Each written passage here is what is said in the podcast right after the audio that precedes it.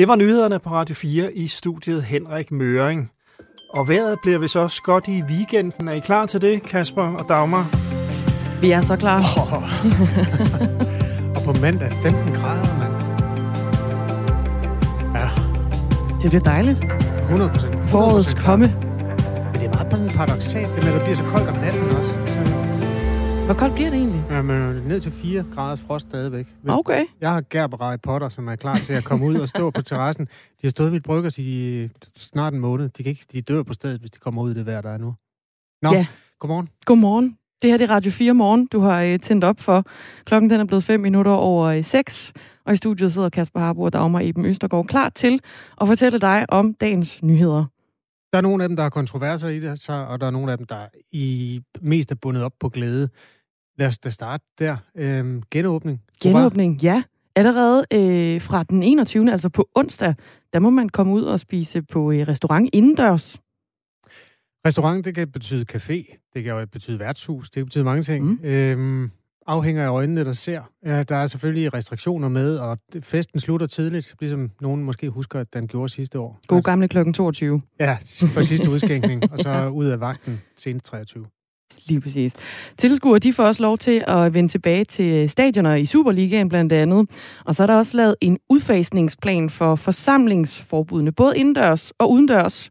Natten til i dag, der landede der nemlig en aftale om en øh, yderligere genåbning på Christiansborg. Og brancheforeningen øh, Danmarks Restauranter og Caféer, de har altså imødeset forhandlingerne her om øh, genåbningen, der var i, øh, i aften. Så vi taler i den her time med formanden Jakob Nibur, det er klokken kvart i syv, om hvad han mener om de her nye udmeldinger. Og vi kan jo lige sige, at caféer og restauranter, de er altså som nævnt for, for lov at åbne for indendørs servering allerede på onsdag, i stedet for den 6. maj, som det var øh, som udgangspunkt før den her nye aftale. Det bliver med krav om brugerbestilling. Det bliver også øh, med krav om fremvisning af coronapas. Og øh, til gengæld så fjernes kravet om øh, coronapas ved udendørs servering. Så kan man måske spørge sig selv, sker det en helt tilfældig dag? Nej, det sker faktisk den midterste dag i april. Og hvad var det nu, der var med den dato? Vi kan sige stort tillykke. Til os alle sammen. Fordi der ikke var 870 indlagte. Det er det, vi skal snakke om, ikke? Og det er det, vi skal snakke om. Ja. Estimaterne, øh, som blev lavet en gang i februar, sagde, at hvis vi fortsætter med at leve på den her måde og genåbner en fli hist, og en skole øh, bliver sendt i, eller en skoleklasse bliver sendt i skole med pist, så vil man havne på 870 konservativt skønnet indlagte med corona i Danmark. Nogle alvorligt, nogle mindre alvorligt, men altså 870 sengepladser vil være optaget af coronapatienter midt i april. Sagde det estimat, som jo var øh, det gyldne papir, skattekortet i forhold til genåbning. Det viser sig jo øh, mildst talt ikke at holde stik. Og øh, Henrik Ullum, som er direktør i Statens Serum Institut, han gik ud i går og sagde, helt overordnet er vi en lille smule overrasket over, hvor godt det går. Og må ikke det var på den klangbund, at man også tænkte, det kunne godt være, at vi kunne tage en, øh, en chance våge et kvart øje mere, end vi har gjort hidtil. Det er dejligt med en positiv overraskelse, må man i hvert fald sige. Vi kigger altså videre på den her øh, genåbning, som øh, landede i går aftes, eller natten til i dag. Og vi taler med Jakob Nibur, der er formand for brancheforeningen Danmarks Restauranter og Caféer. Så forsøger vi altså også at løbe flere reaktioner hjem på den her historie. Og på netop det, der vil vi altså også gerne høre øh, fra dig. Hvis du har inputs til det her, eller reaktioner på det her, hvad tænker du om øh, den her genåbningsplan, der nu engang er øh, landet? Du kan skrive ind på sms'en, den hedder 1424, og du starter med R4, et mellemrum, og så din øh, besked. Hvad glæder du dig mest til? Hvad er du mest skuffet over, der ikke er med i den her pakke? Skriv til os på 1424. Og øh, vedkommende, jeg gerne vil have sagt tillykke til. Margrethe? Ja, lige præcis. 81 år i dag. Ja, hendes 80 år, den røg jo øh, fuldstændig ud med coronabadevandet sidste år, så lad os håbe, hun kan holde ordentligt knald i år. øhm, senere på morgen får vi besøg af Morten Messerschmidt, eller skal jeg i hvert fald tale med ham. Øh, baggrunden er, at bagmandspolitiet, SØJK, som man også kalder det, har meddelt, at man rejser tiltale i en sag om misbrug i den der såkaldte feltsag. Den glæder man sig til at få overstået i Dansk Folkeparti, men man glæder sig nok mest øh, til det udfald, der hedder frikendt. Øhm, det er altså en sag, der går i gang nu, den skal vi tale med Morten Messersmith om. Der kan man i øvrigt også komme med input eller kommentar på vores sms. Hvad skal vi mere? Hvad glæder du dig mest til? Vi skal også øh, tale om, at regeringen sammen med sine støttepartier er enige om at styrke tilsynet med sociale tilbud. Det er en historie, vi øh, blandt andet har haft her på Radio 4, og flere andre medier har også bragt historier om øh, private bosteder, hvor kvaliteten den altså halter. Øh, men partierne de er ikke blevet enige om at indføre et loft over, hvad de her private bosteder de kan trække ud af profit på sociale tilbud. Og derfor så er øh, formanden for Socialpædagogerne, Benny Andersen, altså slet ikke tilfreds med den her øh, aftale. Og ham taler vi med om øh, cirka et kvarter. Jeg hedder Kasper Harbo. Og jeg hedder Dagmar Eben Østergaard. Godmorgen. Først så skal vi snakke øh, om øh, kunst, fordi mens museer de har lukket, så åbner Rema 1000 op med kunst. Men hvorfor skal der egentlig være kunst i Rema 1000, og hvorfor støtter man ikke de gallerier, der har mistet masser af penge under nedlukningen? I Rema 1000 ved Søndermarken i øh, København, der udstiller 14 kunstnere øh, fra det Kongelige Danske Kunstakademi værker frem til den 22. april. Og nu kan vi sige øh, godmorgen til dig, Bag Blatt. Hej, godmorgen. Du er kurator for udstillingen her, altså medarrangør. Hvorfor har I lavet en udstilling i Line på Rema 1000? Altså, vi har været øh, virkelig nysgerrige i lang tid på, hvad der sker, når man skal få kunsten væk fra gallerirummet og museerne øh, og ind til et andet publikum og tager kunsten til menneskene i stedet for menneskene til kunsten. Så det er lige baggrunden til det. Det er for at tænke det omvendt? Ja, præcis. Øhm, ja, det er rigtigt. Og hvad er det for noget kunst, de udstiller i Rema 1000? Altså, det er alle mulige ting. Det er malerier, det er fotos, det er skulpturer, grafiske prints, uh, ready-mades. Uh, vi lavede nemlig en open call på skolen, uh, som alle fik deltage i. Og så sendte bare mennesker ind til deres kunstværk. Og så har vi stillet det ud.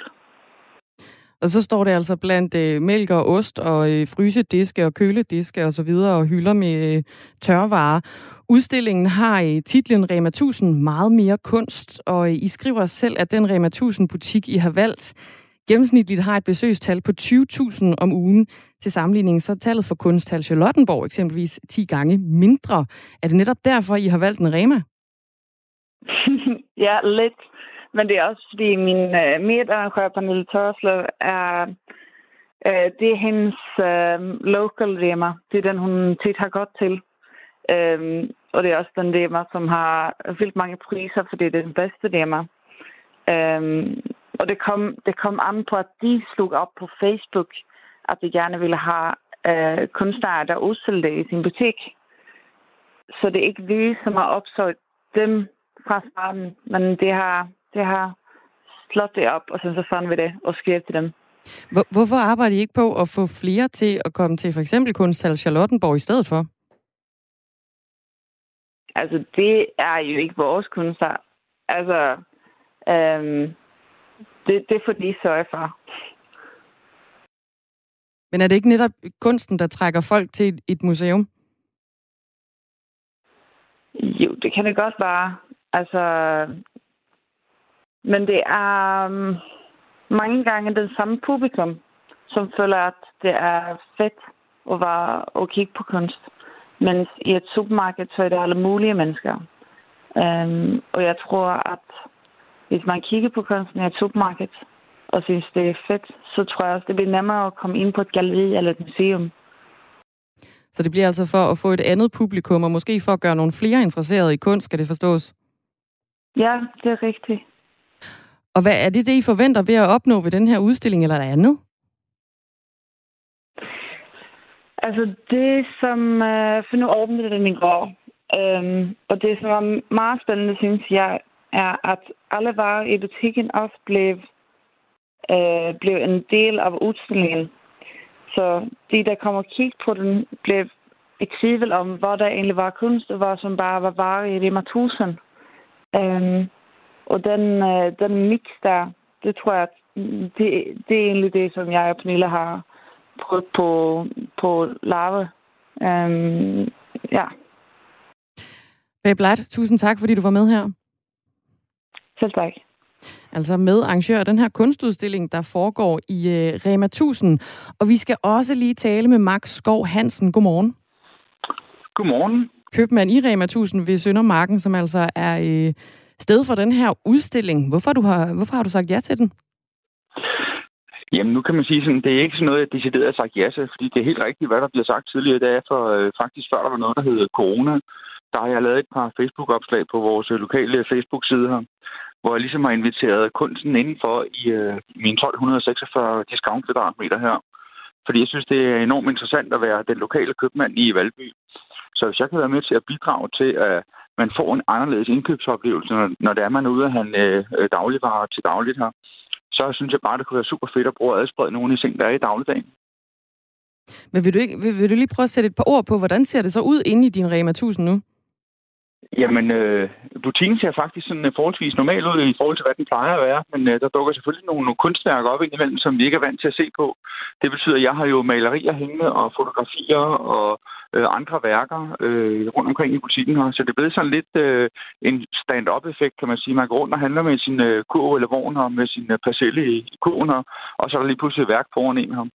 Øh, så på den måde der er der kommet nogle andre stop-up-effekter, så jeg synes, den ser sjov og spændende og interessant ud, men også en masse spørgsmålstegn, fordi man kan jo ikke sådan sige, at det her kunst skal ligne det og det. Øh, så den er blevet anderledes, end hvad den plejer at være i hvert fald. Sjovere. Man kan også godt mærke, at der er en konkurrencesituation. Så vidt jeg husker, hvis man slår med en passer sådan inden for 400 meter, så er der, øh, der er en Lidl lige ved siden af. Øh, Irma lige om hjørnet. Der er også en Netto.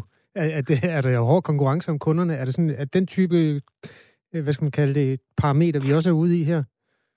Jeg kan høre, du godt kendt i mit uh, lokalområde her, yes. hvor Rema 1000 er. Du, du er helt ret. Men, men, men nej, faktisk ikke. Altså, et af vores værdier i Rema 1000, det er, at det skal være lønsomt og morsomt at gå på arbejde. Og det her, det giver bare en adspredelse i hverdagen. Altså, vi kigger jo på økologiske agurker og flåede tomater hver eneste dag her. Men det her giver selvfølgelig også, at der kommer nogle andre mennesker ind i butikken, end hvad der plejer at gøre. Mm. Øh, og det gør bare det ja, lidt anderledes at køre hjem om aftenen. Så det er også for jeres egen skyld i virkeligheden? Og have noget rart at kigge på, når jeg arbejder? Ja, jeg vil sige, der er ikke mange ting, jeg ikke gør for kundernes skyld. Øh, jeg vil sige, for min egen skyld. Selvfølgelig synes jeg også, det er sjovere at involvere mig i det lokale bymiljø her. Så det der er en del af det, ja. Og så er det, er det da sjovt, at øh, nogle af de her mennesker, som mødte ind i går så skulle på arbejde, de kommer og spurgte, Max, hvad foregår der? Hvad laver alle de her mennesker her? Og hvorfor hænger der sådan nogle øh, ting i loftet op på væggene osv. osv. Så det giver da også en anden aspekt i at tale øh, andre ting ud over at tale de her økologiske agurker her med medarbejderne. Ja.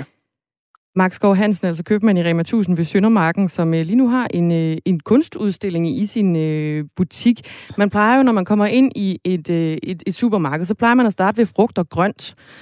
Hvordan ser der ud lige nu i din frugt- og grønt afdeling, altså kunstwise? Jamen, øh, når man kommer ind i min frugt- og grøntafdeling, så hænger der først et, øh, et billede til højre, sådan et øh, fotografi faktisk, øh, blandt øh, nogle kakaomælk. Og så hvis du kigger lige ud, så kigger du ind i grøntsagsafdelingen her. Og der hænger så også nogle forskellige statements rundt omkring på nogle øh, meget mere farvede skilte, end dem vi er vant til at, at, at kigge på her. Og de farvede skilte, de følger sådan en anden hele vejen rundt i butikken, og så ligesom er nogle statements så. Så det er ligesom sådan en øjenåbner for, hvad det er, der kommer til at måske at ske. Øh, men det allerførste, man møder, inden man kommer ind i grønneafdelingen, det er sådan vores borgerområde, hvor der hænger tre øh, malerier her. Og det er sådan en meget godt, god måde at vise på, at der sker noget andet, end der plejer. Øh, så, så jeg er helt sikker på, at hvis man ikke vidste, at der var en kunst værkudstilling i, i Rema her, så, så ser man sådan noget med det første, når man kommer ind. Og hvad så, hvis vi kommer hen til øh, de hakkede oksekød? Ja, der er ikke lige noget i det område, men hvis man kigger længere frem, faktisk ned mod vores pålægsafdeling, der står der en, en videosekvens at køre, øh, hvor, hvor der er en kunstner, der har øh, sat en sekvens op, så man står og bruger en 15-20 sekunder på at se her, hvor man så går videre i sin indkøbshandel her. Så det er bare en, hvad skal man sige, endnu en stop-up-effekt her, Øh, der er nogen, der har spurgt mig, om jeg ikke er bange for, at det tager øh, fokus fra roastbeefen på hylden, men øh, det her er jo ikke en, en strategi for at skabe mere salg eller mindre salg. Det her er jo bare for at lave nogle af de effekter, som jeg nævnte før. Ikke? Så, øh, hvad har kunderne det, sagt? Øh, hvad har kunderne sagt til det? Jamen altså, indtil videre har der, været, har der kun været øh, sjove ros, vil jeg sige. Øh, nu starter den jo op i går aftes, så vi har ikke haft så mange timer åbent endnu med, med, med kunst på væggene her. Øh, men indtil videre har der kun været sjove ros og smil og grin, og ej, hvor er det fedt, I gør noget andet end øh, de her økologiske agurker, og så videre, så videre. Du snakker meget øh, om de her agurker, Max. Øh, men, Jamen, det er, fordi jeg sælger mange økologiske agurker. Okay, ja, det er orden. Øh, øh, kunstmuseer har jo været lukket i lang tid. Er det sådan en Altså, er der ikke en tilløb til skru, skruebrækkeri, når man så åbner et kunstmuseum i en Rema-butik? Nu har det her ikke noget med corona at gøre, kan man sige, som jeg startede med at sige. Det, er så, Nej, det, det, det kan du godt have i men menneskers har- bevidsthed, hvis de ikke kan komme på arken eller et eller andet sted, at de så øh, vælger din butik i stedet for. Det er jo til, til glæde for mange mennesker, men øh, hvad nu hvis de stemmer sammen i tusindtal for eksempel? Ja, Jamen, så, øh, så, så langt har jeg slet ikke tænkt den for at være helt ærlig i forhold til, at det er noget med skruebrækkeri at gøre, for at være helt ærlig. Okay. Men øh, jeg har jo et, øh, altså et forsamlingsforbud på mere end 156 mennesker i min butik. okay. Og det har vi selvfølgelig snakket om, at øh, hvis vi kommer i nærheden af det, så, øh, så må vi selvfølgelig gøre noget. Øhm, inden øh, det nye forsamlingsforbud, og der måtte være 386, som var, var rigtig mange. Og det her 156, det kan vi godt komme i nærheden af øh, øh, nogle gange i løbet af en uge her. Så det har vi selvfølgelig talt om, hvad, der, hvad, der, hvad vi gør, hvis det, hvis det skulle hænde. Max Skov Hansen, tusind tak, fordi du var med. Ja, god fornøjelse med det. Ja, god fornøjelse. Jo, tak. Og med agurkerne. Jo, tak. altså købmand i uh, Rema 1000 ved Søndermarken, der lige nu har en uh, udstilling kørende inde i Bixen. Kim, han kommenterer historien. Han synes bare, det er fedt. Fint at tænke anderledes og utraditionelt. Det kunne andre lære meget af som en alternativ til jammer. Skøn dag, skriver Kim. Skøn dag. 21 minutter over 6.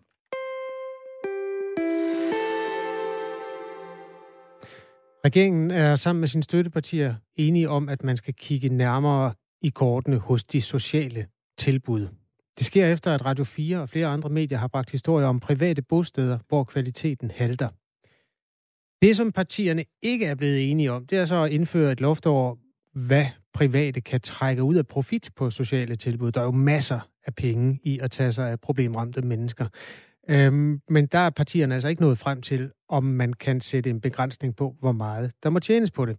Benny Andersen er formand for Socialpædagogerne, som er den faggruppe, der i stort tal befolker de her steder. Godmorgen, Benny Andersen. Godmorgen. Hvorfor er du ikke tilfreds med den nye aftale om sociale tilbud? Den har været undervejs i overvis. Fordi den ikke løser det grundlæggende problem, at, at det stadigvæk er sådan, at skattekroner kan gå til øh, i private lommer og for at bruges til de drenge, piger og voksne, som, som burde have, have, have hjælpen. Men hvordan går de private lommer? Altså en ting er jo, at man kan hvad skal man sige, få et overskud på at lave en veldrevet øh, forretning af den ene eller den anden eller den tredje slags, som så er en, en privatiseringsopgave, man tager på sig. Øh, hvorfor er det principielt et problem?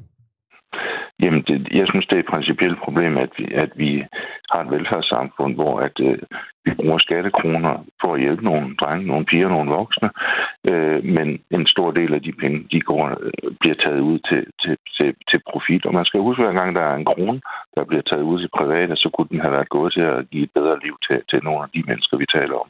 Det er det, der er hovedproblemet, og det ændrer den her aftale desværre ikke ved. Benny Andersen, som vi hører her, er altså formand for Socialpædagogernes øh, fagforbund. Der kommer lige nogle fakta her om den nye aftale.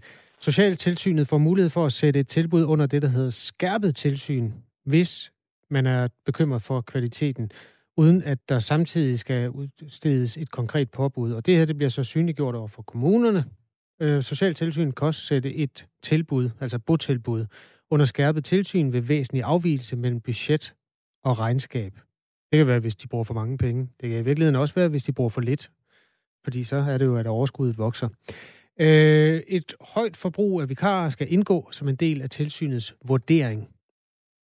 I forhold til øh, bestyrelsesammensætning, så bliver der indført forbud mod, at bestemte personer med tilknytning til ejerne af den faste ejendom indgår i bestyrelsen for private tilbud. Og fremover er det særlige specialister i tilsynene, der skal kigge efter, om tingene går rigtigt til. Den her aftale, der er sat nogle penge øh, af til at holde øje med det, og vi hører lige, inden vi går videre, en kommentar fra professor i økonomistyring, Pierre Nikolaj Buk. Han er godt tilfreds med den nye aftale. Der er jo rigtig mange problemstillinger, og der vil jo også være nogle, nogle sager, der efterfølgende også kan dukke op. Men jeg tror faktisk, at den her, den her aftale, den øh, gør, at man kan, kan få sat en prop i mange af de steder, hvor man, hvor man ved, der har været øh, problemstillinger. Det gælder for eksempel på øh, de områder, hvor der har indgået vikarbyråer, som øh, dem, der driver øh, botilbudene selv har ejet, og hvor man så har leveret øh, dyre vikarydelser ind. Øh, det får man lukket ved at sige, at i sådan nogle tilfælde, der skal man afregne til kostpris. Der er også mulighed for at sætte nogle tilsyn under skærpet øh, overvågning, og så skal det oplyses på, øh, på den portal, hvor kommunerne får information om tilbudene, så hjælper også på det og man skal oplyse, hvor meget øh, løn, der går til øh, den øverste ledelse. Det synliggør jo også nogle ting. Og så får man også en mulighed for, at man faktisk kan gå ind og underkende enkelte budgetposter. Den mulighed har man heller ikke haft tidligere. Øh, Socialtilsynet har simpelthen ikke haft nogle ordentlige handlemuligheder i det her, så hvis der var en enkelt eller to ting, man var utilfreds med, jamen så kunne man ikke rigtig gøre andet. Så det er sådan nogle meget små og konkrete ting, som, som jeg har meget stor tiltro til bliver effektive. Professor Per Nikolaj Buk er tilfreds med aftalen. Benny Andersen, formand for Socialdemokraterne, ikke Demokraterne, øh, Socialpædagogerne, undskyld. Øh, hvor, hvad er det, der adskiller jeres opfattelse af, hvorfor det her er en god aftale? Jamen, altså, jeg er jo enig med professoren i, at der er kommet en række redskaber til socialtilsyn, som alt andet lige er godt. Det er noget, vi også selv har foreslået. Samfunds øh, gennemsigtighed. Øh, selvfølgelig er det godt. Men det løser bare ikke det der fuldstændig principielle problem er, at aftalen ikke forhindrer for eksempel store velfærdskoncerner, udenlandske kapitalfonde, i at fortsætte med det, vi kan se nu, at de køber steder op. Og det gør de alene af den årsag, at de selvfølgelig skal skabe noget kapital til deres ejere. Og det betyder, at danske velfærdskroner, som burde gå til udsatte drenge og piger, kommer til at gå til for eksempel til udenlandske øh, kapitalfonde. Det er det, den her aftale ikke løser. Det burde vi have sat en stopper for. Men det, at man kan generere et overskud ved at drive øh, sådan et botilbud, eller alt muligt andet i vores samfund, det er jo det, der hedder privatisering. Og det er jo noget, man kan, hvis man driver stedet ordentligt. Er det, er det privatisering i bred forstand, du vil have afskaffet? Fordi det, du er vel nødt til at tage en principiel stilling til, om man må eller ikke må tjene penge på øh, at lave sit arbejde, eller drive et sted. Ja, nu når jeg med at kon- koncentrere mig om det område, som, som hvor vores medlemmer arbejder, og vi har med at gøre, så det er det, jeg forholder mig til. Og Men er det, er det, så, så lad os holde blive der. Ja, er det alle ja. private bosteder, som skal afskaffes? Vil du have det hele Nej, over i offentligt regi? Nej, jeg vil ikke have det afskaffet. Vi har jo sagt, at vi skal have en, en, en konstruktion, en selskabsform, ligesom man kender på skoleområdet, hvor man også har private skoler, men hvor det jo er, er den såkaldte friskolemodel, som gør, at hvis du genererer et overskud, så kan du ikke tage det ud. Så skal det geninvesteres i den opgave, øh, som, som, som den skole nu skal løse. Sådan burde det også være på det, på det, på det sociale område. Men tror du så, folk er interesseret i at drive det? Hvilken interesse skulle en øh, pengestærk organisation så have i at hjælpe med at drive sådan et sted? Jeg kan se, at der er masser af friskoler i Danmark i hvert fald, så der er masser af interesse. Nej, men det, hvis man er... Hvis man friskoler er, er lidt et andet system, fordi der er det jo typisk forældre, der tænker, at vi skal have øh, fat i noget, der er kørt i en eller anden bestemt sådan, pædagogisk retning. Øh, hvor det her, det er jo altså tilbud, der er konstrueret til mennesker med problemer, ikke? Jo, men i ejerkonstruktionen øh, kan jeg ikke se, at der, der, der... Og det kender vi jo også på det sociale område. Der er masser af øh, selvejende øh, virksomheder, som også er der. Jamen, jeg anerkender fuldstændig, at, at, at, at vores synspunkt er, at det skal ikke være muligt at, at afgøre mennesker, udsætte menneskers liv til en forretning på den måde, hvor man alene er øh, på det her marked for at tjene penge.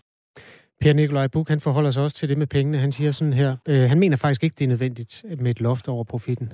Spørgsmålet omkring, hvorvidt man skulle forbyde, at man kunne tage udbytte ud i de her selskaber, var jo en af de helt store joker i det her, øh, hvor der var meget modsatrettede øh, synspunkter hos de parter, der skulle forhandle det. Øh, jeg mener, det er rigtig fornuftigt, at det ikke er kommet med, på trods at det var en af de, øh, øh kan man næsten sige, mærkesager, øh, Socialdemokratiet havde i de her forhandlinger.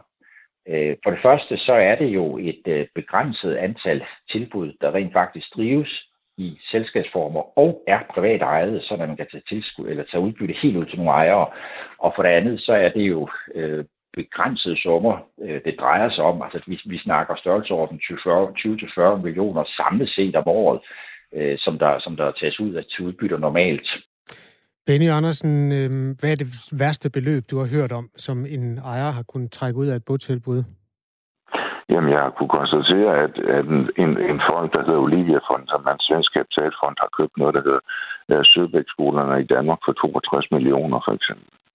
Ja. Jeg ved ikke, hvor meget af det, der, der, der, der er trukket ud. Det er heller ikke det, der det handler om for mig. Det handler om uh, det principielle i, at uh, man når, hvis man vil lave en forretning ud af drenge og pigers liv, så kommer man til at se forretning i stedet for at se øh, øh men, menneskers liv, hvordan vi kan hjælpe dem. Og det er der ikke noget for gjort i. Øh, det er klart, og, og hvis vi, jeg synes også, det, det, der er grund til bekymring, hvis vi skiller for eksempel til Sverige, hvor det er jo blevet en kæmpe øh, milliardforretning at, at drive de her steder.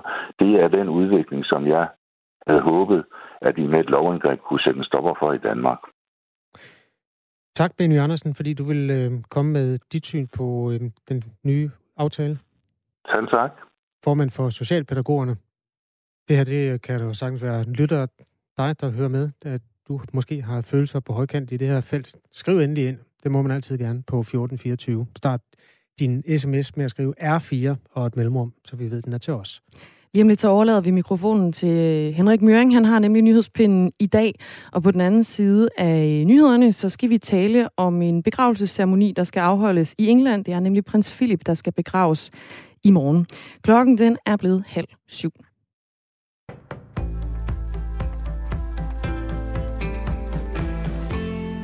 Genåbningen bliver større end ventet. Det betyder blandt andet flere skoledage til børn i 5. til 8. klasse, og at restauranter fra på onsdag også kan åbne inden døre. Det har et bredt politisk flertal besluttet i nat.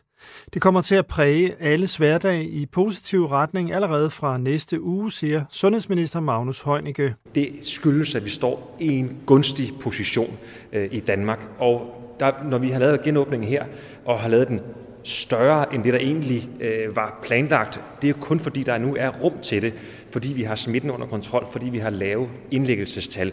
Forsamlingsloftet hæves fra 5 til 10 personer indendørs og fra 10 til 50 udendørs fra på onsdag. Venstres formand, Jakob Ellemann Jensen, er stort set tilfreds. Vi står i en glædelig situation, fordi vi kan åbne mere. Vi har set, at øh, de øh, ting, vi var blevet stillet i udsigt, de heldigvis ikke er blevet til noget, øh, og at de indlæggelsestal, som vi havde planlagt efter, jamen de er gudskelov ikke blevet til noget. Så der er plads til at åbne mere, til at give danskerne mere af vores frihed tilbage, og det kan kun gå for langsomt. Omvendt mener enhedslisten, at aftalen er gået til kanten af myndighedernes anbefalinger. Vi vil stadig være partiet med håndspritten, der siger stop, stop, hvis det stikker af igen, siger politisk ordfører Maj Villassen. Superligaen åbner for tilskuere igen fra på onsdag. Det siger justitsminister Nick Hækkerup. Der vil være mulighed for øh, også at være øh, tilskuer til stede på, på stadion i det omfang, som vi kendte tidligere, med coronapas, med ordnede rammer osv. Det betyder, at der højst må være 500 siddende tilskuere i adskilte sektioner. Desuden skal der være 1 meters afstand mellem tilskuerne. For uden Superligaen gælder ordningen også for flere andre fodboldrækker.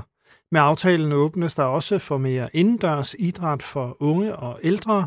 For børn og unge under 18 år er loftet på 25 personer indendørs, for folk over 70 er loftet på 10 med krav om coronapas. Aftalen er omfangsrig med mange detaljer om idræt, gudstjenester og fællessang, og det hele kan ikke rummes her i nyhederne. Et tredje stik med vaccinen fra Pfizer kan blive nødvendigt, det siger det amerikanske selskabs topchef til tv-stationen CNBC. Personer, der er fuldt vaccineret med covid-19-vaccinen fra Pfizer, skal sandsynligvis have et tredje stik inden for et år for fortsat at være beskyttet mod viruset. Desuden kan årlige vaccinationer mod viruset blive nødvendige. Tidligere har Pfizer oplyst, at dets vaccine beskytter i op til 6 måneder efter den anden af de to doser, som selskabet anbefaler for at opnå fuld effekt. Forskere har endnu ikke tilstrækkeligt med information til at fastslå, om beskyttelsen varer længere end 6 måneder. Bivirkninger efter covid-19-vaccination er blevet anerkendt som en arbejdsskade, det skriver A4 Arbejdsmiljø. En vaccinationsskade kan anerkendes som arbejdsskade, hvis man har fået vaccinationen som led i sit arbejde, og hvis der er dokumenteret en skade som følge heraf. I hovedparten af de 54 anmeldte sager har skadelidte haft influenza-lignende symptomer af forbigående karakter. Symptomerne har givet dem hovedpine, muskel- og ledsmerter og træthed. Der er dog også tilfælde med mere alvorlige bivirkninger. Det har blandt andet medført balanceproblemer, synsforstyrrelser og smerter, der har krævet behandling og indlæggelse. Tørt med en del sol, men i løbet af dagen mere skyde 7-11 grader og svag til frisk vind omkring nord.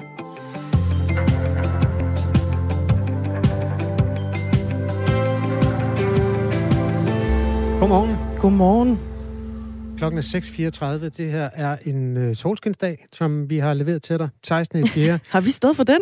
ja, det er aftalt for lang wow. tid siden, Dagmar. Du var ikke lige med i det loop. Nå, der var ikke med på mødet. Jeg har ikke fået memo i hvert fald. Nej, det er 81 år siden, det blev besluttet, at det skulle være solskinsdag den 16. 16. april. april ja. Godmorgen og velkommen til Radio 4. Tak fordi du har tændt for det her. I morgen lørdag, der vil der øh, blive afholdt en øh, begravelsesceremoni for øh, prins Philip af England. Så mange andre steder, så er det britiske kongehus dog begrænset af coronarestriktioner naturligvis. Og derfor så kan begravelsesceremonien ikke afholdes som vanligt. Godmorgen, Lone Tejls. Godmorgen til jer. Forfatter Godmorgen. og tidligere London-korrespondent. Set i øh, lyset af coronaen, hvad bliver det så for en begravelse i morgen? Jamen, øh, man har ligesom øh, haft nogle planer, som man har liggende sådan i skuffen til øh, det, man kalder en statsbegravelse, som jo ellers var det, som prins Philip skulle have. Og dem har man måttet lade ligge i den her omgang, fordi øh, det er vigtigt at passe på den britiske befolkning, har både hoffet og, og de britiske myndigheder besluttet. Så det vil sige, at den begravelse, der kommer til at foregå inde i selve kirken, den kommer kun til at have 30 øh, deltagere, altså udover dem, der ellers er personale i kirken, det vil sige præster og kor og den slags. Øh, så det vil sige, det ligger en alvorlig øh, dæmper på, hvor mange der kan komme, og eksempelvis så har vi hørt i går, at premierminister Boris Johnson, som jo ellers normalt vil selvfølgelig stille op til sådan en lejlighed, han har sagt, at han, han bliver hjemme for simpelthen at overlade en af de meget få pladser, der er til et medlem af den kongelige familie i stedet for. Hvis man nu kunne grave dybt i den her skuffe, du snakker om, Lone Tejls. Ja. Øh, nu er der kun 30, der kan deltage til, øh, til begravelsen, men hvor mange vil kunne deltage i sådan en, en ceremoni her, hvis ikke vi havde haft corona? Hvor stort kunne det blive? Jamen, så havde man måske valgt en øh, større kirke end øh, den, man nu har valgt, som er St. George's øh, Chapel, som ligger i, i Windsor. Øh, og det var den, hvis øh, man kan huske tv-billederne, som øh, Meghan og Harry blev gift i. Så den er pænt stor. Der kunne, der kunne have været rigtig mange. Man kunne også have valgt øh, at begrave fra Westminster Abbey, hvor der er endnu mere plads. Så, øh, men prins Philip har også selv haft noget at sige. Han har jo været syg igennem gennem noget tid, så han har haft tid til at, at tænke over, at det måske gik den vej. Så han har selv også ønsket, at øh, det skulle være en begravelse med minimum fos, som man siger i England, altså øh, mindst muligt på styr. Men helt øh, undgå på styr, det gør han selvfølgelig ikke. En anden ting, man normalt også ville gøre til sådan en større begravelse, det er, at folk jo allerede på nuværende tidspunkt måske ville være begyndt at have sikret sig en plads langs begravelsesruten øh, for at være ude for at sige farvel og vise deres respekt. Og det har øh, hoffet jo sagt til folk, at det skulle de helst lade være med at gøre, fordi man vil jo helst ikke have, at folk øh, stimler sammen, og, og man dermed risikerer, og at, at øh, det går amok med smitten. Så øh, det, som Hoff har foreslået, man kan gøre i stedet for, det er, at de har oprettet sådan en elektronisk kondolancebog, øh, som man kan skrive en hilsen til dronningen, eller skrive sine tanker ned øh, online, i stedet for at møde frem personligt. Og så har de bedt om, at man i stedet for at købe blomster og ligge foran øh, diverse paladser, at man simpelthen giver penge til nogle af de velgørende organisationer, som prins Philip øh, selv støttede. Men der er ellers mange, der har lagt blomster i, rundt omkring ved, øh, ved paladserne i landet. Hvordan har det set ud? Jamen, det, man har selvfølgelig kunne se blomster, øh, og, øh, og der er ingen tvivl om, at der har været mange, der har ligesom ønske at, at, at både øh, vise respekt over for prins Philip, og også øh, sende deres sympati til dronningen, som de jo øh, godt er klar over, har mistet en meget vigtig livsledsager. De var gift i over 70 år. Øh, så der er jo også masser af sympati, man ligesom ønsker at, at vise dronningen i den her situation. Her i Danmark, der har hendes majestæt, dronningen, øh, besluttet, at der i morgen, altså lørdag den 17. april, flages på halv stang på Amalienborg, netop i anledningen af prins Philips begravelse. Og den her begravelsesceremoni for britterne, hvad er det for en betydning, den har? Han har jo været en, en del af det britiske kongehus i, i mange, mange år. Jamen, det, altså, det er jo et, øh, et meget tidligt farvel, og det er jo også afslutningen på, at øh, en sørgeperiode, kan man sige, fordi siden at øh, prins Philip øh, blev, øh, altså siden hoffet øh, gik ud og fortalte, at prins Philip var død her sidste lørdag, så har øh, landet jo været i sorg. Storbritannien har været i sorg. Øh, og man kan sige, med, med begravelsesceremonien, så bliver den sørgeperiode officielt afsluttet. Men det bliver jo også øh, et så højtidligt og så vigtigt et farvel, som det overhovedet kan blive under de gældende omstændigheder. Og jeg skal sige, at der kommer også en, en, en, en form for ceremoni og pagt, altså øh, pomp og pragt, i, i sådan en, et mere mini-format, så nogle af de militære enheder, som prinsen havde kontakt til, og som han var øh, havde forbindelse til i løbet af sin, øh, sin lange karriere som prinsgemal, øh, de kommer til at gå ved siden af den øh, bil, der ligesom øh, fører hans kiste. Prins Philip blev 99 år, og øh, han har fulgt dronningen gennem 73 år. Han har altid været gift med dronningen Elisabeth og har været en, en tro følgesven. Og far, sammen der fik de øh, fire børn. Og hans officielle titel den var øh, hertug af Edinburgh. Prins Philip, hvad har han betydet for dronning Elisabeth som monark? Jamen, rigtig meget. Øhm, altså, som hun selv sagde, så var han hendes klippe. Og øh, da de havde guldbryllup, så sagde hun øh, til ham, i, da hun stod og holdt tale for ham, at øh, Øh, du har gjort meget mere, end du nogensinde selv vil øh, indrømme over for folk, og meget mere, end de nogensinde vil forstå. Øh, og det hensøger selvfølgelig til, at hun har været i stand til at, gennemføre det her livslange og jo til tider øh, tunge værv, øh, som hun fik så meget ung. Det har hun jo kunne gøre med ham ved sin side. Øh, og han har været den, der har holdt hende fast, været hendes anker, om man vil. Og hvad har han betydet for, øh, for, for britterne? Jamen altså, først og fremmest har han jo været den, som øh, fik deres dronning til at være den, hun var. Altså, han fik dronningen til at fungere, men han gik jo altid de her tre skridt bag hende. Når det er sagt, så lavede han jo en enorm en enorm indsats, som man næsten ikke kan undervurdere. Øh, han deltog øh, i over 400 officielle statsbesøg. Han besøgte 143 lande øh, og deltog i sin tid i alle de her år, hvor han var ved dronningens side, i 22.000 arrangementer. Så han har virkelig passet sit arbejde med en enorm pligtfølelse.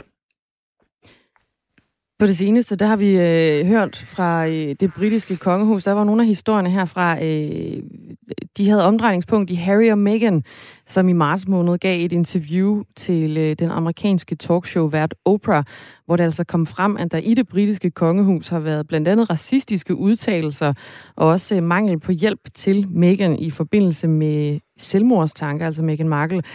Hvordan påvirker prins Philips dødsfald nu hele den her kritik, øh, som, som Harry og, og Meghan de fremførte?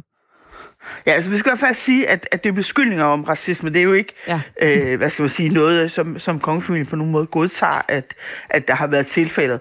Men øh, altså, ja, det som man kan sige, det er jo, at det, det, det store spørgsmål, det er, øh, hvordan kommer den her begravelse til at forløbe i forhold til familieforholdene? Fordi øh, prins Harry øh, og prins William og måske også prins Charles på den ene side. Altså det er, det, det er en grim konflikt, og den er meget ny stadigvæk. Sårene har stadigvæk ikke haft tid til at hele. Øh, så man, man kan sige med den her begravelse, så kan det måske gå sådan begge veje. Altså det, det kommer lidt an på, hvordan man, øh, hvordan man i øvrigt har det. Altså om, om det er en, en anden initiativ, livet er for kort, vi må forsone os, eller om man simpelthen slet ikke er klar til det endnu. Jeg tror på alle sider øh, af den her konflikt, så tror jeg, at alle vil gøre sig umage med, at den dag, øh, som jo er i morgen, øh, skal handle om øh, prins Philip. Og det skal handle om at sige farvel til ham på en respektfuld måde, og det skal handle om at støtte Granny, altså bedstemor, øh, som jo er nedbøjet af sorg over at have mistet sin øh, livsledsager. Øh, og så vil man altså pakke sin egen personlige øh, ting væk. Så jeg tror ikke, det, altså, jeg tror alle vil gøre sig umage med, at det ikke skal fylde noget. Men det er klart, det er jo sådan noget, man sidder med i baghovedet. Øh, og jeg tror ikke, vi kommer til at se en, en kæmpe forsoning, øh, for eksempel mellem, mellem William og Harry. Lone Tiles, tusind tak. Velbekomme forfatter og tidligere korrespondent i øh, London, som altså lige førte os igennem, hvad den her begravelsesceremoni den kommer til at bestå af i morgen, hvor det altså er prins Philip, der er dronning Elisabeths mand gennem 73 år, han bliver øh, begravet. Det her, det er den 16. 4. 2021. Klokken den er 17 minutter i syv. Og i går, på den dag, der ligger lige præcis midt i april, der nåede man frem til en genåbningsaftale i Danmark. Og det ser ret lyst ud for mennesker, der gerne vil på restaurant eller café, og for så vidt også for de mennesker, der ejer caféer og restauranter. I hvert fald lysere, end det har gjort før. Øh, Jakob Nibur skal vi tale med, formand for Danmarks Restauranter og Caféer, og også indehaver af Brasserie og Café og Restaurant i Silkeborg. i det midtjyske. Godmorgen, Jakob Nibur. Jeg arbejder lige på sagen. Vi ser, om han kan lokkes med. Sagen er jo den, at man blandt andet vil kunne øh, lave indendørsservering allerede for næste onsdag. Der er selvfølgelig nogle arealkrav i forhold til, hvor meget en siddende gæst skal optage. Og øh, også øh, nogle lidt skærpede øh, åbningstider, eller skal vi kalde dem lukketider. Jakob Nibor, er du hos os nu?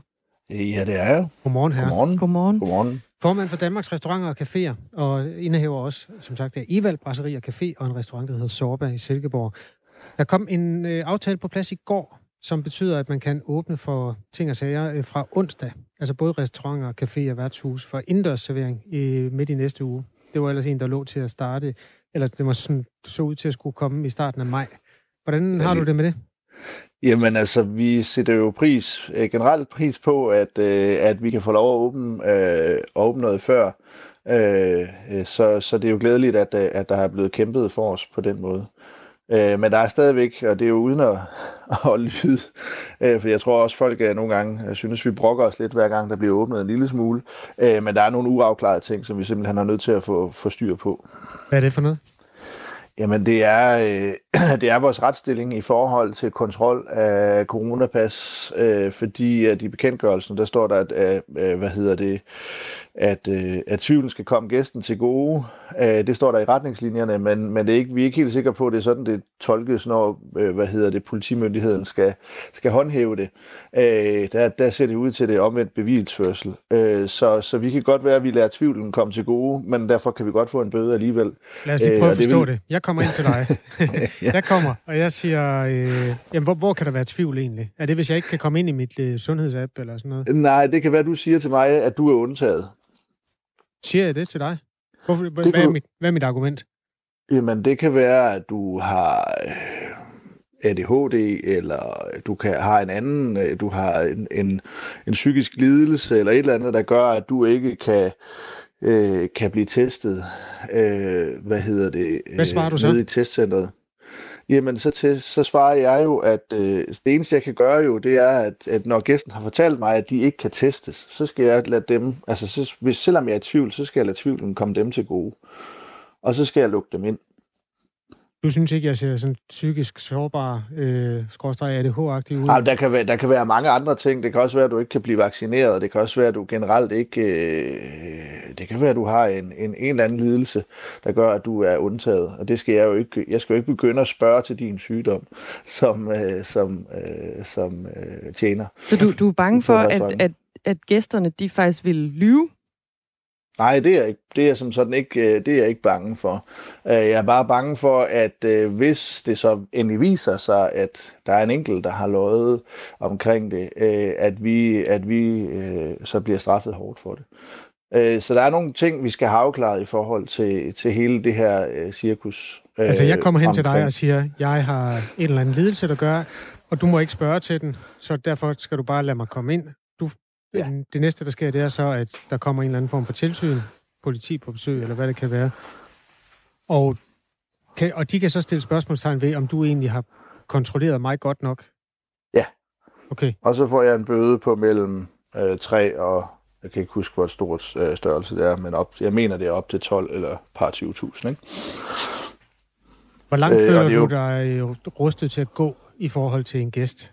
Altså, det er jo i virkeligheden det, der er både, hvad har du lov til at spørge om, og hvor langt vil du sådan helt personligt føle, at det er fedt at skulle hvad skal man sige, Jamen, kontrollere altså, hvis en gæst siger, altså, som, som jeg læser også i retningslinjerne, altså hvis en gæst siger til mig, at hvad hedder det, jeg er undtaget for at skal vise øh, øh, coronapas, øh, så skal jeg jo ikke gå dybere ind i den diskussion. Så skal jeg jo, vil jeg jo i hvert fald anbefale mit personale at lade den tvivlen komme til gode og sige gæsten. Fordi vi skal heller ikke til at have diskussioner eller konfrontationer på baggrund af det her.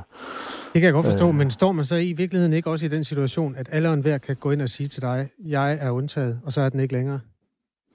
Altså, det kan jeg ikke ud Altså, så meget kender jeg jo ikke. Det er jo, det er, det er jo alle de her hvad ting, siger din gerne fornuft? Lære, hvad siger din, øh, din bundefornuft? Altså, det er vel den situation, der er. At alle og enhver kan sige, at de er undtaget? Jamen, hvis jeg går ind og siger, at jeg er undtaget, så stopper den jo der, forstår jeg på dig. Ja, altså, jeg tænker, jeg tænker, jeg tænker, hvis alle kommer og siger det, så begynder det jo at vække en bekymring, ikke? jo, jo. Det, kan, det, jamen, altså, jeg tror at helt sikkert, der er mange, der er bekymrede.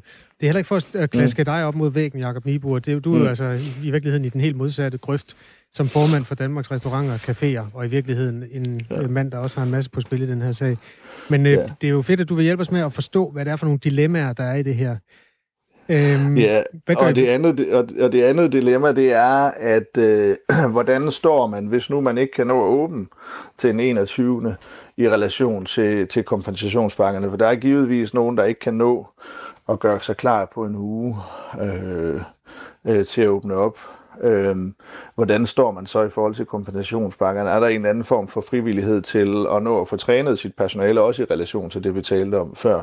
Så der er også nogen, øh, jeg ved da i hvert fald, jeg selv får svært ved at få, få alle mine forretninger klar, få, øh, få øh, kaldt medarbejdere ind og få dem trænet i at kan tage imod coronapas. Øh, de sidste ting, øh, jeg gjorde klar, ikke? Men Jakob Nibor, det kan vel ikke tage så forfærdelig lang tid at træne dem i at tage imod et coronapas, eller når folk siger, at de ikke har et coronapas, fordi de er fritaget.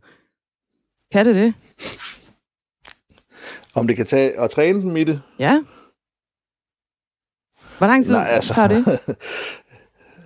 Nej, men altså vi skal jo have kaldt ind og sørge for, at vi kan samle alle sammen. Øh, det er jo en ting, men altså det er jo heller ikke for at sige, at, at jeg tror egentlig bare, jeg mener, at, at det, jeg tror ikke, det er alle, der kan nå at blive klar til den 21. Så jeg tror også, vi skal afklare, hvordan står man så i den situation, at hvis man ikke kan nå det øh, forsvarligt øh, og gøre sig klar. Øh, fordi vi har også stadigvæk en bekymring omkring, jamen der er testkapacitet nok til så at fylde sin restaurant op, hvis man kun har indendørs servering. Og lige nu, der skal man jo så reservere bord, og man skal have et coronapas for at komme ind. Øh, kan vi generere nok forretning? Øh, hvad hedder det, den 21. Hvis, hvis alle åbner på en gang, fordi på normal vis, så, så går der 550.000 ud at spise om dagen. Lige nu bliver der testet cirka 180.000, ikke? eller 150.000. Mm. Så, der, så der er nogle bekymringer i, i det her, trods det, at vi har fået en hurtig genåbning. Så, så vi vil selvfølgelig helt vildt gerne åbne tidligt op, men der skal også, ja, et, man skal nå at kunne gøre sig klar. To, der skal være gæster nok til, at, at det ikke bliver en dårlig forretning at åbne op, ikke? Lars Madsen kommer ikke, skulle jeg hilse at sige. Han er, lader aldrig sådan rigtig solen gå ned over sin vrede. Men han pakker dem i små sms'er, når der er noget, han er utilfreds med. Og det her, det bryder han sig ikke om. Han kommer ikke. Det skal du vide. Øhm, Katarina har også skrevet ind til os. Øh, skal man stadigvis coronapas ved udendørs servering, eller bliver det krav fjernet igen? Det, det, det er fjernet igen, ikke? Det, det, ja, det er fjernet, og det, og det er vi glade for, fordi hvis du så har en, en forretning med udendørs servering, så, så begynder det at lugte af, at du kan skabe nok forretning, fordi du kan have folk uden coronapas udenfor, og du kan fylde op indenfor med folk øh, med coronapas. Men det er jo bare ikke alle restauranter, der har den øh, luksus, at de har øh, udendørs servering. Så er der det der med bordbestilling, som også bliver nævnt som en del af betingelserne. Øhm, at, mm. Hvordan håndterer man det? Altså kan man gå hen til døren og sige, jeg vil godt bestille et bord, og så siger de, jamen det, der her er dit bord. Ja. Eller skal det bestilles øh, nu i forvejen? Det, det, du det? det, det står der ikke. Det, det har jeg ikke kunne læse mig frem til i aftalepapirerne endnu. Øh, men jeg tror jo, der er jo rigtig mange i dag, der har en eller anden form for elektronisk mulighed for at bestille bord, sådan at gæsterne kan gøre det i forvejen. Øh, jeg tror, man har vel et eller andet sigte med at kan registrere gæsterne øh, på den måde. Øh, men jeg ved det ikke. Øh, jeg ved ikke, hvad formålet er egentlig med, Jacob, den, de, med den del. Jakob Libor, øh, formand for Danmarks Restauranter og Caféer. Vi har fået endnu en sms. Den kommer fra Kenneth Fischer. Han skriver, i øh, forbindelse med det her med bordbestilling, kan man bestille bord ved døren til om fem minutter? det kan man jo potentielt godt. Altså, det tænk, altså ja, det, det ved, jeg ved det ikke, men, men det har vi da. Altså, det, det er vi da vant til, også under normale omstændigheder. Der kommer nogen og siger, jeg har et bord til to nu. Så siger vi, nej, det, vi har et om et kvarter. Og så noterer vi jo ned. Øhm, så det er vel også en bordbestilling. Jeg kan ikke se, se det anderledes. Øh, der er vel ikke noget, nogen grænse for, hvor tidligt, altså hvor sent man må bestille bord, inden man kommer. Det bliver Kenneth øh, Fischer helt sikkert så. glad for at høre. Jeg ved ikke, om der er mere sms, der hører hjemme i den her. Jo, der er en, der skriver, hvordan, kan, hvordan vil politiet kontrollere, om man har vaccinepas? Borgere har kun pligt til at oplyse navn, fødselsdag og adresse over for politiet, det er der spurgt.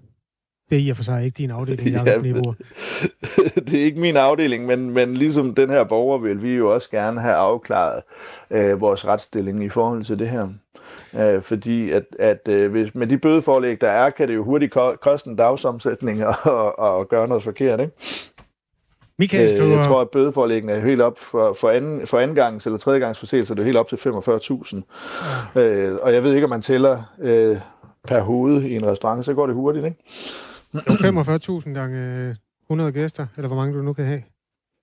Det er 4,5 millioner. Ja, det er op til. Det, kom, det, er jo, det er jo virksomhedens størrelse, der bestemmer. Øh, ja. så, så hvis du er en, kæde, en kædeforretning, ikke? Ja. Lad os ikke tage soverne på forskud, Jakob Nibur, altså indehaver af øh, Evald Brasserie og Café og Restaurant Sorba i Silkeborg, som primært glæder sig til at åbne. Sekundært øh, er en lille smule bekymret ved udsigten til alt det, der skal administreres. Øh, jeg skal lige se, om der er flere sms'er, der hører hjemme hos dig, Jacob. Restauratøren, skriver Michael, restauratøren kan kun reagere ved at sige, at han ikke tror på, at gæsten er undtaget og derfor ikke må komme ind. Hvis gæsten ikke vil respektere beslutningen, så kan politiet sendes på ham. Restauratøren kan ikke gøre mere, uanset hvad I prøver på at få ham til at sige, skriver Michael. Citat slut. Øh, jeg har ikke prøvet for at få dig til at sige noget, Jacob. Jeg skulle egentlig bare have dig til at belyse det. Men, men øhm, kan du ikke bare tilkalde politiet, hvis det er, at øh, du har en kunde, hvor du tænker, der kan være problemer med coronapasset? Men, men men, men tænk sig et scenarie, hvor, hvor vi begynder at praktisere det her, hvor der er 15.000 restauranter i Danmark, der holder åben.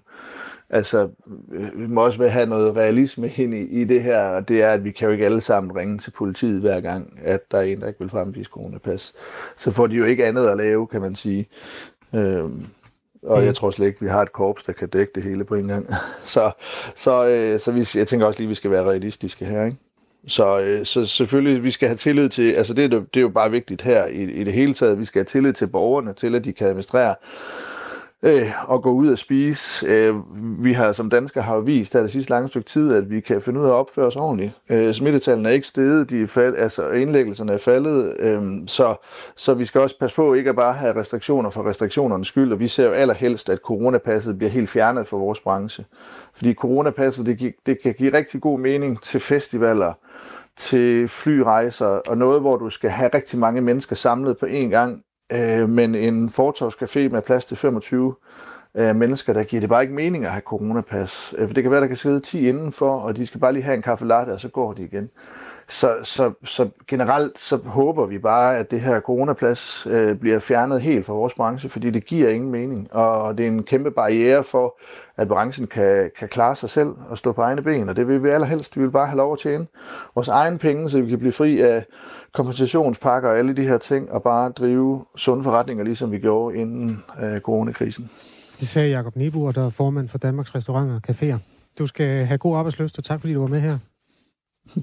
jo, tak. Og altså godt nyt til folk, der vil ud og spise. Eller der er også Mick, han skriver, det bliver godt vejr nu, yahoo, bajer, skriver han. ja, mand, så er det weekend. Så folk, der også skal ud og drikke, kan ja. også, øh, har også noget at glæde sig til. Ja, og Katarina, hun skriver, jubi, det var en fantastisk nyhed. Mange tak for svar, altså på det her med, at øh, coronapasset det bliver øh, fjernet ved udendørs øh, servering. Og vi har også en øh, sms fra Ronny, der håber, at caféer og restauranter, de har terrassevarmere. Ja, vi skal have alt, hvad der er tjent ind på manglende flyrejser det sidste år, det skal vi have skudt af på noget, øh, nogle gasbrændere.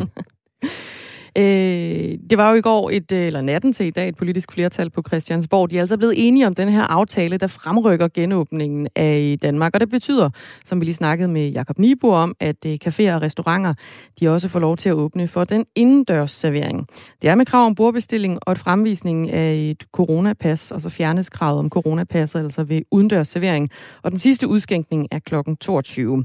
Men det er altså heller ikke øh, kun her, der bliver åbnet op fordi tilskuere de får også lov til at vende tilbage til stadioner i Superligaen. Det er i kvindeligaen, det er i første og i anden division, og så også ved A-landskampe.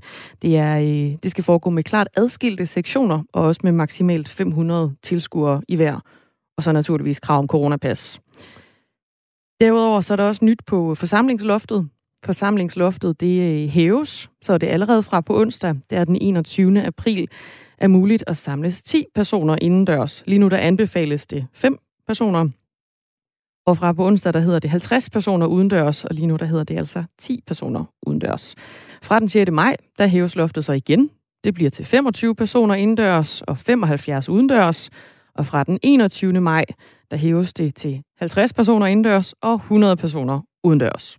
Der er nyheder med Henrik Møring om et minut. Han er også klar til at fortsætte det her øh, lille tæppe af genåbning, som vi ruller ud under dine fødder her i Radio 4 morgen. Øhm, vi skal nok hjælpe dig med overblikket i det samfund, du skal til at være en del af nu. Det bliver næsten ligesom før corona.